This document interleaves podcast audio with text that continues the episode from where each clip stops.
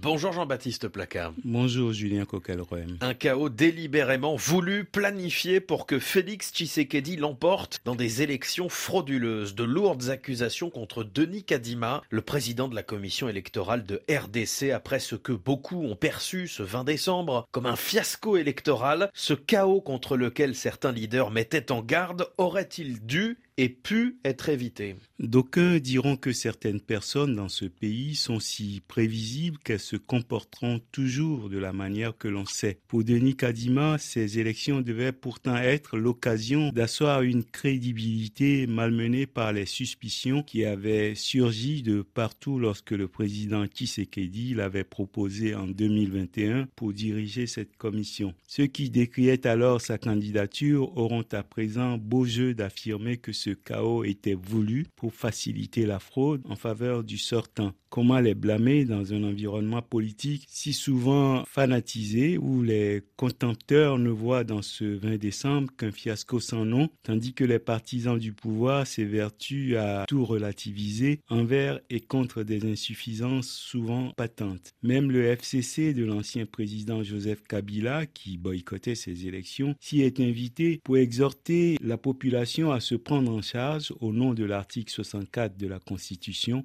au cas où, dit-il, leur cours constitutionnel ne sortirait pas la R D C de l'opprobre en annulant purement et simplement ces scrutins. L'on en oublierait presque la responsabilité du même Kabila dans les choix qui ont plongé le pays dans l'opprobre en question. Que faire maintenant que cinq candidats de l'opposition demandent une nouvelle élection avec une C E N I recomposée ?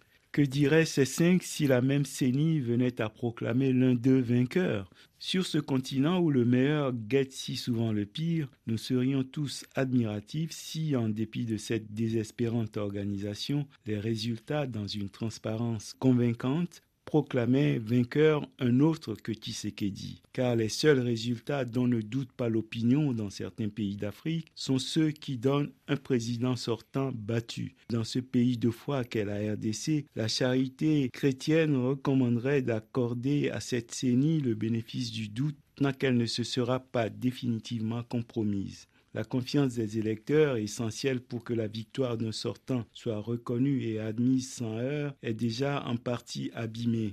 Denis Kadima devrait, avec des élections impeccables, ce vingt décembre, asseoir définitivement sa crédibilité. Le pari semble presque perdu. D'aucuns vous rétorqueront, Jean-Baptiste, que l'on ne voit des élections impeccables nulle part, surtout pas dans un pays aussi vaste. Mais il arrive aussi que l'on organise des élections parfaitement acceptables dans des territoires autrement plus vastes. Après tout, pourquoi avoir accepté cette charge s'il ne pouvait y faire valablement face ? Le salut de l'Afrique passe aussi par l'aptitude de ses cadres à ne pas voir que les privilèges et autres sources de jouissance dans les fonctions auxquelles ils accèdent. On ne cherche pas à diriger un peuple dont on ne peut résoudre les problèmes.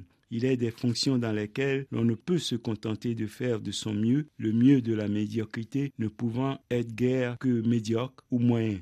Les responsabilités d'État impliquent de savoir faire très bien et l'échec guette lorsque les limites d'un homme deviennent celles d'une entreprise, d'une institution ou d'un État. Qu'un peuple se choisisse délibérément un dirigeant moyen, soit il saura ne s'en prendre qu'à lui-même si ce dernier le faisait végéter à un niveau quelconque. Mais le pire pour une nation est de devoir subir un médiocre qu'elle n'a pas choisi. Jean-Baptiste Placard, merci beaucoup.